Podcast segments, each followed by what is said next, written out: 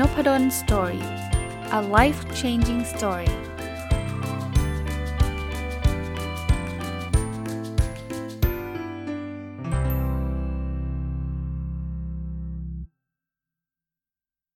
สวัสดีครับ ยินดีต้อนรับเข้าสู่นพดล story podcast นะครับ แล้วก็เช้าวันอาทิตย์ หรือจะเป็นช่วงเวลาวันไหนที่ท่านฟังวันอาทิตย์เนี่ยนะครับ ก็จะเป็นรายการ My Books นะซึ่งเป็นรายการที่ผมเอาหนังสือที่ผมเขียนเองมารีวิวอย่างละเอียดนะครับ ตอนนี้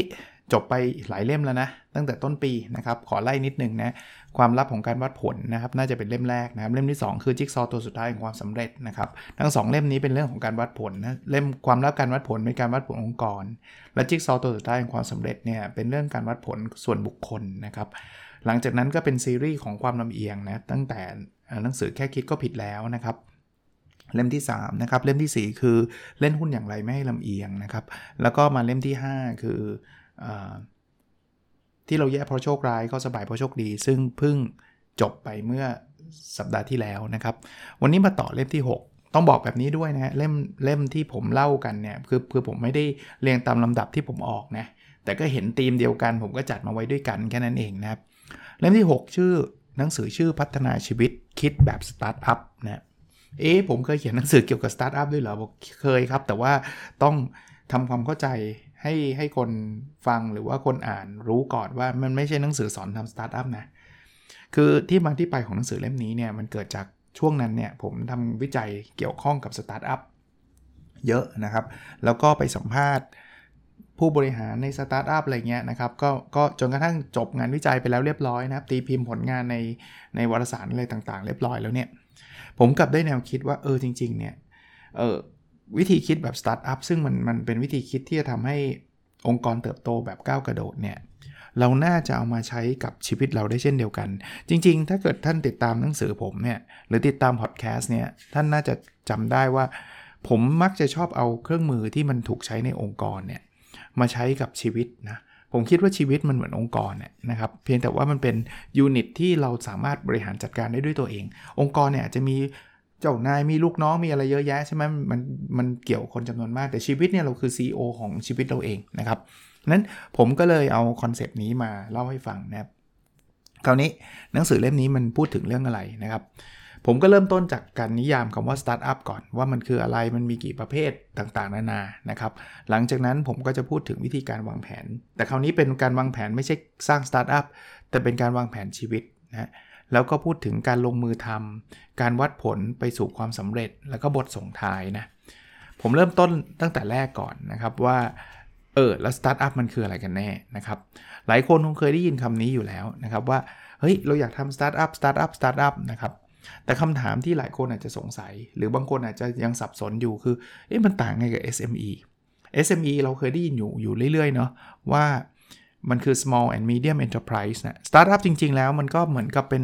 องค์กรเล็ก ๆ เหมือนกันไม่ใช่หรอ นะครับ เพราะฉะนั้นเนี่ยมันมันมันมีอะไรที่แตกต่างกัน ก็ขอ clarify ตรงนี้ก่อน ตรงนี้อาจจะยังไม่ได้พูดถึงเกี่ยวกับชีวิตซะเต็มที่นะฮะ แต่ว่ามันมันเกี่ยวกับนิยามนะครับ ผมเริ่มต้นอย่างแรกก่อนนะครับ ถ้าเรานึกนึกตัวอย่างไม่ออกนะนึกว่าผมเปิดร้านบะหมี่แล้วกันนะ เป็นร้านเล็ก 1 ล้านเนี่ยไม่ได้ใหญ่โต อย่างเงี้ยผมเป็นอะไร ก็บอกว่าผมเป็น SME นะครับ คราวนี้พอผมขายดิบขายดี ผมก็อาจจะมีสาขาที่ 2 สาขาที่ 3 สาขาที่ 4 อย่างนี้ผมเป็นสตาร์ทอัพไหม จริง ๆ โดยนิยามของผมเองเนี่ยยังไม่เป็นนะ ตอนนี้ละผมผมเติบโตนะ ผมขายได้เยอะนะ แต่ผมก็ยังเป็น SME อยู่ดี แล้วถ้าเกิดขายได้เป็นเป็นพันสาขาผมอาจจะกลายเป็น large corporation ก็คือบริษัทใหญ่ไม่ใช่ SME ละนะครับ ถามว่าทำไมอะ ท่านสังเกตนะ การขยายสาขาแบบนี้มันขยายได้ถึงแค่จุดหนึ่ง ถ้าผมยังเป็นเป็นพ่อครัวอยู่นะ ผมจะอะไรนะ ผมจะต้องเป็นคนทำบะหมี่เองอย่างเงี้ย ความสำเร็จผมเนี่ยจะถูกจำกัดด้วยเวลาของผมเองนะครับ คราวนี้ถ้าผมสมมุติใหม่ ตอนนี้ผมไม่ทำเป็นเป็นเจ้าของคนเดียว ไม่ได้เป็นคนทำบะหมี่คนเดียวนะครับ ผมเริ่มทำแพลตฟอร์มขึ้นมา ผมเปิดเปิดเว็บไซต์นะ เปิดเว็บไซต์ แล้วผมก็ชวนคนบอกว่าใครทำบะหมี่เจ๋งๆเนี่ยมาลงเว็บไซต์ผม แล้วผมก็เชิญชวนเพื่อนๆลูกค้าต่างๆ ว่าใครอยากสนใจสั่งบะหมี่เนี่ยก็มาเข้ามาสั่งที่เว็บไซต์นี้ ถ้าทำแบบนี้เนี่ยแล้วเกิดมีคนฮิตจริง ๆ มันมีเจ้าบะหมี่เข้ามาร้อยเจ้า มีคนเข้ามาพันคน ถามว่าผมซึ่งเป็นคนทำเว็บไซต์ตัวกลางตัวนี้เหนื่อยอะไรไหมบอกไม่ได้เหนื่อยอะไรมากมายเลยจริงไหมครับ ราะผมไม่ได้เป็นคนทำบะหมี่ทุกอย่างมันเติบโตได้อย่างรวดเร็วโดยที่มันไม่ได้มาติดที่เวลาผม ตัวอย่างแรกที่ผมเล่าให้ฟังเนี่ยมันจะติดที่ตัวเวลาของผมเอง เพราะว่าถ้าผมไม่เป็นคนทำบะหมี่ก็ไม่มีคนทำผมอาจจะขยายได้ 2 ร้าน 3 ร้าน 4 ร้าน ก็ก็ทำได้อยู่แค่นั้นละถูกไหม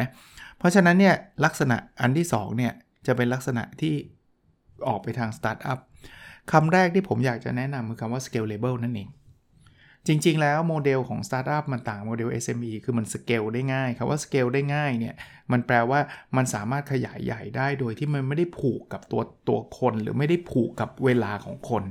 อย่างเคสของบะหมี่ที่ผมเล่าให้ฟังเมื่อกี้เนี่ย มันก็ไม่ได้ผูกกับตัวผมนะ ผมเป็นคนแค่ทำเว็บไซต์ตรงกลางที่เขาเรียกว่าแพลตฟอร์มนะมันจะเข้ามาร้านบะหมี่จะเข้ามาเป็นเป็นร้อยเป็นพันเป็นหมื่นร้าน ผมไม่ได้เหนื่อยอะไรเพิ่มเติมเลย ลูกค้าจะเข้ามาเป็นหมื่นเป็นแสนเป็นล้านคน ผมก็ไม่ได้เหนื่อย ยกเว้นว่าอาจจะต้องทำเซิร์ฟเวอร์ใหญ่ขึ้นอะไรเงี้ยซึ่งพวกนั้นมันทางด้านเทคนิคเนี่ยมันทำได้ง่ายอะ scalable เป็นเป็น point แรกนะที่ทำให้สตาร์ทอัพต่างจาก SME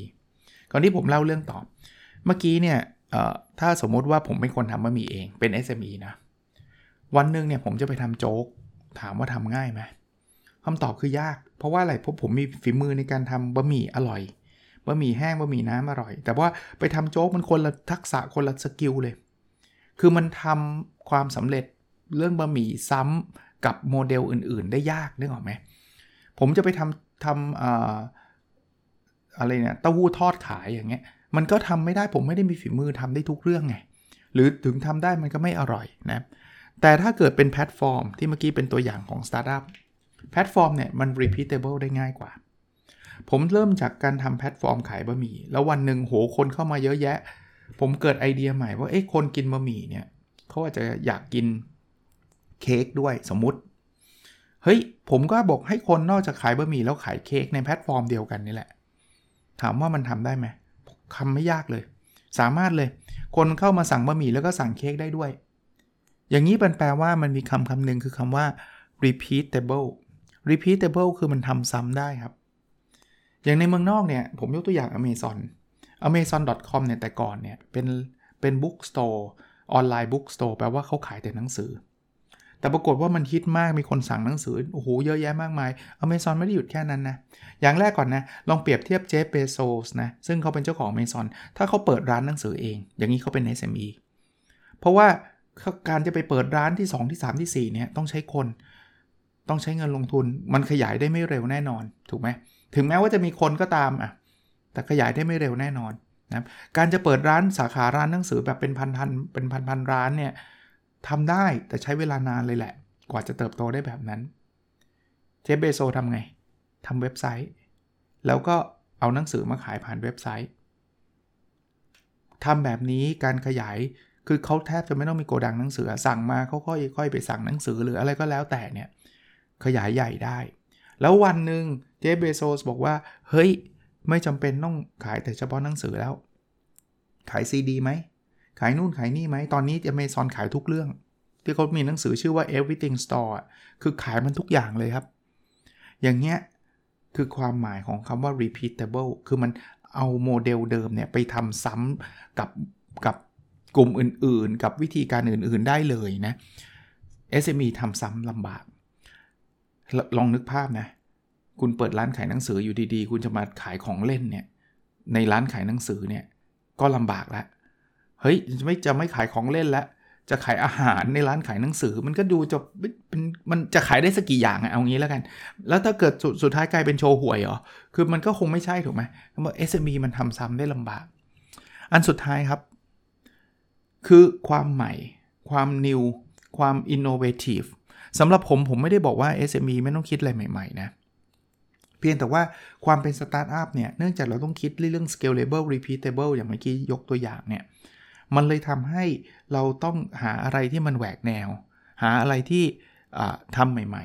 ๆ ผมผมมองแบบนี้นะ ลูกศิษย์ผมเองเนี่ย เวลาเรียน MBA เนี่ยหลาย ๆ คนจบพอเขาจะเรียนจบเนี่ยเขาก็จะมีคล้ายๆ รูปแบบของเขาจะเป็นจะเรียกว่าอะไรดีล่ะ business plan อะไรเงี้ยที่เขาจะต้องทำจบเนี่ยบางทีเขาก็จะแบบทำเหมือนกับคนอื่นๆเขาอะ สังเกตไหมชอบขายกาแฟก็ขายกาแฟกันเต็มไปหมด แล้วเราก็จะเจ๊งกันเพราะว่ามันไม่มีอะไรใหม่เลยครับ มันแค่เป็นความฝันว่าฉันอยากขายกาแฟ แต่ว่าไม่รู้เลยว่าจริงๆขายกาแฟเนี่ยมันมีคนขายเป็นหมื่นเป็นแสนเป็นล้านคนละนะครับแต่พอมาถึงสตาร์ทอัพเนี่ยเราจะเริ่มมองถึงความต่าง ความแปลกใหม่ ความอะไรต่างๆเนาะบางบางคนบอกมันต้องใหม่แบบไม่เคยมีมาก่อนเลยแบบไม่จำเป็นนะ เอาอย่าง Google เนี่ยเขาทำ Search Engine เนี่ยนะ เขาก็ไม่ได้หมายความว่าเป็น Search Engine ที่แรกของโลกนะ แต่สิ่งใหม่ของเขาคือ เขาสามารถทำอัลกอริทึมที่มันมัน search ได้เร็วกว่าชาวบ้านเขาอะนะหรืออันอื่นๆเนี่ยเราจะสังเกตว่ามันมีมุมมุมความใหม่เขาความใหม่ไม่ต้องคิดใหม่ทั้งหมดนะนะครับ เพราะนั้นผมผมอธิบายคร่าวๆว่าสตาร์ทอัพเนี่ยนะกับ SME มันต่างกัน 3 มุม 1. scalable startup ขยายใหญ่ได้เร็วกว่าง่ายกว่า SME เพราะมันไม่ได้ไปยึดติดกับเงินลงทุนกับตัวตนของคน อันที่ 2 คือ repeatable startup เนี่ย เอาโมเดลที่สำเร็จแล้วไปใช้ที่อื่น ๆ ได้ กับสินค้ากลุ่มอื่น ๆ ได้กับลูกค้ากลุ่มอื่น ได้เร็วกว่า SME แล้วสุดท้ายเนี่ยสตาร์ทอัพมักจะมีแนวคิดอะไรที่มันแปลกแหวกแนวใหม่มากกว่า SME อะเอาเป็นเอาเป็นคร่าวๆเป็นแบบนี้ คราวนี้มาดูต่อว่าอะแล้วสตาร์ทอัพก่อนนะยังไม่ต้องพูดถึงชีวิตนะเราพูดถึงสตาร์ทอัพก่อน มันมีกี่ประเภท ผมขออ้างอิงของจากหนังสือ Lean Analytics นะที่อ่านนะครับ ของ a l s t a i r Crow แล้วก็ Benjamin Yoskovitz นะครับเขาบอกสตาร์ทอัพเนี่ยมีมีประเภทดังต่อไปนี้ ข้อที่ 1 e-commerce เพราะว่า e-commerce เนี่ยทุกคนคงรู้จักนะครับอะอย่างอย่าง Amazon อย่างเงี้ยเขาก็มีของมาขาย โดยเฉพาะช่วงช่วงแรกๆนะเขาขายหนังสือผ่านเว็บไซต์ เขาก็ซื้อหนังสือเก็บโกดังหนังสือมี inventory หนังสือของเขาแล้วเขาก็ขายผ่านเว็บไซต์ไป เนี่ยอันเนี้ยก็จะเป็นอีคอมเมิร์ซนะครับ เมืองไทยก็เซ็นทรัลอย่างเงี้ยนะเราสั่งของผ่านเซ็นทรัลเซ็นทรัลเขาก็ขายของผ่านออนไลน์เรา อันนี้คือรูปแบบที่ผมว่าคนรู้จักนะครับอีคอมเมิร์ซนะครับมาที่ 2 software as a service software as a service ก็คือสตาร์ทอัพจะมีซอฟต์แวร์ขึ้นมา ให้บริการ แล้วคนที่ใช้บริการก็จะจ่ายค่าซอฟต์แวร์นั้น เช่นอาจจะจ่ายเป็น subscription fee คือรายเดือนหรืออะไรต่างๆนะครับ เยอะแยะเต็มไปหมด ผมยกตัวอย่างที่ผมใช้อยู่อย่างนี้ Dropbox เนี้ย software as a service หรือตอนเนี้ยที่ผมกำลังอัด หลายที่อย่างผมอัดแล้วไปลง Podbean เนี่ย Podbean มันก็คล้ายเป็นซอฟต์แวร์ตรงกลางใช่ไหมให้ผมใช้บริการว่าผมเอาเอาพอดแคสต์ไปลงแล้วกระจายไปที่นู่นที่นี่ได้ที่ไป Spotify ได้ไป Apple Podcast ได้ ผมก็ไปใช้บริการเขาแล้วผมก็จ่ายเขารายเดือนเนี่ยซอฟต์แวร์ as a service หรือตอนที่ผมทำตอนนี้ก็ยังทำอยู่นะ Zcore นะ Z C O R E ใครสนใจเข้าไปดูได้นี่โฆษณาแฝงไว้นิดนึง Zcore เนี่ยคือซอฟต์แวร์ที่เขาใช้ OKR ก็มีหลายบริษัทใช้อยู่นะอย่างนี้คือซอฟต์แวร์ as a service นะครับเก็บค่า subscription รายเดือนรายปีอะไรก็ว่าไปนะอันที่3นี่คงคงใช้กันบ่อยมากอยู่แล้ว mobile app mobile app ก็คือแอปที่อยู่ในพวกสมาร์ทโฟน ถ้าใครใช้ iPhone คุณก็มี App Store ใช่ไหมแล้วคุณก็โหลดมา รือใครใช้ Android ก็โหลดมาได้เหมือนกัน mobile app ก็เยอะแยะมากมายนะครับ ที่เราใช้ใช้กันอยู่อะนะครับ จะเป็นเกมก็ได้นะ คุณชอบเล่นเกม คุณก็โหลดเกมมาเล่น แล้วรายได้มาจากไหน บางทีเป็นฟรีเลยโหลดฟรี แต่ว่ามันมีโฆษณา คนใช้เป็นล้านคนโฆษณาเข้ามานะบางทีมันเป็นคล้ายๆ freemium เคยเล่นเกมไหมเล่นฟรีอยู่สักพักหนึ่งต้องซื้อไอเทมก็ต้องจ่ายเพิ่มนะครับ เยอะแยะเลยครับ แอปพวกนี้เต็มไปหมดเลยใน mobile app อันที่ 3 อันที่ 4 อันนี้จะเป็นโหมดที่ไม่ได้เกิด คือเราไม่ค่อยเห็นบ่อยนะ แต่มีนะครับ คือ media เอา CNN ก็ได้ครับ พวกเนี้ยมันเป็นสตาร์ทอัพเพราะว่ามันเอาข่าวมาลงทีหนึ่งเนี่ยนะ คนดูเป็นหลายหลายสิบล้านหลายร้อยล้านอย่าง CNN เนี่ย คนดูเยอะมากนะโฆษณามาไหมมา พอคนเข้ามาโฆษณาก็มา หรือจะเป็นเขาเรียกว่า affiliate marketing นี่นี่ช่องทางรายได้ของพวกมีเดียนะเขาเขียนสมมุติว่าวิเคราะห์เรื่องของการถ่ายรูป ตอนสุดท้ายมาพูดถึงกล้องรีวิวกล้อง แล้วก็มีลิงก์ทิ้งไว้ ว่าสนใจกล้องรุ่นนี้ คลิกได้ที่ซื้อลิงก์นี้ กล้องเนี่ยไม่ได้ไม่ใช่มีเดียเขาเป็นคนทำกล้องเองนะ กล้องนี่คือโฆษณาที่วิ่งเข้ามาแล้วขอให้มีเดียเนี้ยเขียนคอนเทนต์ที่เกี่ยวข้องกับการถ่ายรูป แต่ทิ้งลิงก์เรื่องกล้องไว้ด้วย ว่าเห็นรูปสวยๆแบบนี้เขาถ่ายด้วยกล้องนี้นะ คนกดเขาไปซื้อมีเดียก็ได้เปอร์เซ็นต์ไป นี่คือนี่คือรายได้ของมีเดียนะครับหรือหลังๆเนี่ยถ้าเกิดใครใช้มีเดียในต่างประเทศเนี่ยเราจะเห็นเลยนะครับเขาให้เอาอ่านสักย่อหน้าหนึ่งกับข่าว พออ่านแล้วอยากอ่านต่อเขาบอกต้อง subscribe ละ subscribe ก็คือต้องจ่ายเงินรายเดือนรายปีให้เขาละ ถ้าเราอยากรู้เรื่องนั้นจริง ๆ แล้วเราคิดว่าเออหนังสือพิมพ์มันนี้หรือมีเดียอันนี้เนี่ยมันมันมีประโยชน์ ก็ยอมจ่ายตังก็ได้ ยอมจ่ายตังเขาก็ได้รายได้ตรงนั้นไปนะครับ อันนี้คืออันที่ 4 อันที่ 5 นี่ สุดฮิตครับ user generated content UGC user generated content เนี่ยมันเป็นลักษณะของการที่คล้ายๆมีเดียนะ แต่ว่าแทนที่เราจะต้องนั่งเขียนข่าวเองเขียนบทความเองเนี่ยเราเปิดให้คนมาเขียน เราเราทำหน้าที่เป็นเป็นตรงตัวกลางหรือจะเป็นแพลตฟอร์มก็ได้ แต่เป็นแพลตฟอร์มที่ให้คนเข้ามาสร้างสร้างมีเดียสร้างคอนเทนต์แล้วก็จะมีคนอีกกลุ่มหนึ่งเข้ามาเสพคอนเทนต์หรืออาจจะเป็นคนกลุ่มเดียวกันก็ได้ ที่ฮิตที่สุดคืออะไรครับ Facebook ใช่ปะ Facebook มีคอนเทนต์ที่ Facebook เขียนเองไหมน้อยมาก แล้วเราเข้าไปเล่น Facebook กันทำไม เราไปดูเพื่อนเราเขียน เราไปดูคนที่รู้รู้รู้จักเราโพสใช่ปะไอคนที่เข้ามามันก็อยากมาโพสมา generate content ไง user เป็นคน generate content ก็คือคนที่เข้ามาก็มาโพสไอคนอีกกลุ่มหนึ่งหรืออาจจะเป็นกลุ่มเดียวกับคนโพสก็เข้ามาอ่าน บางคนก็อ่านอย่างเดียว บางคนก็โพสอย่างเดียว บางคนก็ทั้งโพสทั้งอ่าน แต่คนคนใช้เป็นไง เต็มไปหมดพันทิปก็ใช่ใช่ไหม user generated content พันทิปไม่ได้มานั่งเขียนคำถามคำตอบเองนี่ใช่ปะมันมีคนหนึ่งสงสัยก็เขียนถามอีกคนนึงก็มาเขียนตอบอีกคนนึงก็เขียนถามต่อตอบตอบด่ากันไปดราม่าอะไรกันมากแต่ user ก็มาบิวกันทั้งนั้นน่ะฮิตไหมฮิตหรือที่ผมชอบใช้นะ fiction log story log นะพวกนี้ user generated content ทั้งสิ้น เข้ามาเขียนเรื่องราวบทความ แล้วคนก็เข้ามาอ่านกัน หรือเข้ามาเขียนนิยายแล้วคนเข้ามาอ่านกัน อันที่ 6เขาเรียกว่า two sided marketplace อันนี้คล้ายๆกับกับ e-commerce เพียงแต่มันเป็น 2 ข้างครับ two sided ก็คือ 2 ข้างมันคือเป็นแพลตฟอร์มแหละ เป็นตรงกลาง ให้ผู้ซื้อและผู้ขายมาเจอกัน เมื่อกี้ผมยกตัวอย่าง Amazon ใช่ปะ Amazon เนี่ยตอนแรกๆเนี่ยขายหนังสือเนี่ยเจฟเบโซเป็นคนขายเอง ก็เป็น e-commerce แต่ต่อมาเนี่ยเขาไม่ได้ขายแบบนั้นนะเขาขายแบบนั้นเขาจะขายได้ไม่เยอะเขาก็บอกว่าเอ้ยคุณอยากขายอะไรคุณเข้ามาเลย คุณเป็นสำนักพิมพ์คุณเข้ามาเลย หรือคุณจะเป็นจะขายซีดีคุณจะขายเพลง คุณจะขายตุ๊กตาคุณจะโอ้อะไรก็ได้คุณเข้ามา คุณมีเป็นผู้ขาย อีกกลุ่มหนึ่งเป็นผู้ซื้อเข้ามาซื้อแล้วอเมซอนได้อะไรเปอร์เซ็นต์หักเปอร์เซ็นต์ไหมครับ ขายได้เท่าไหร่คุณก็ถูกหักเปอร์เซ็นต์ไปเท่านั้นนะไม่ใช่เท่านั้นนะหมายถึงว่าอะสิบเปอร์เซ็นต์ยี่สิบเปอร์เซ็นต์สามสิบเปอร์เซ็นต์นะ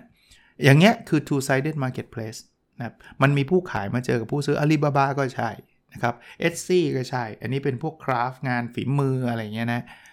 เยอะแยะครับนะก็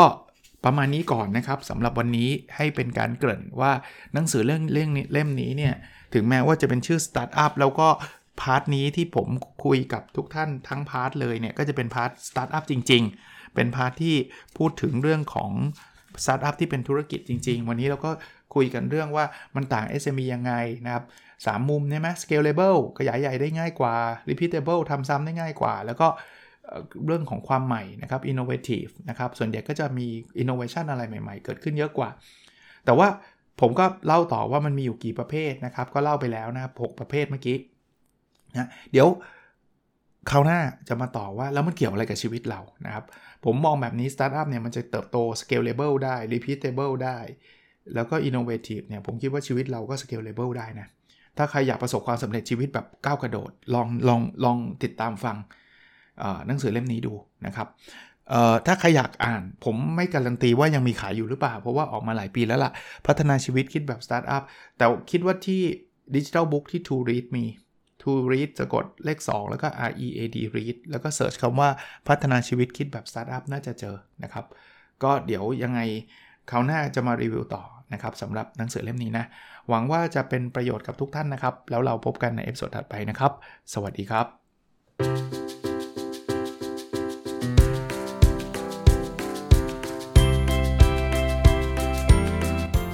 n o p a d o n Story a life changing story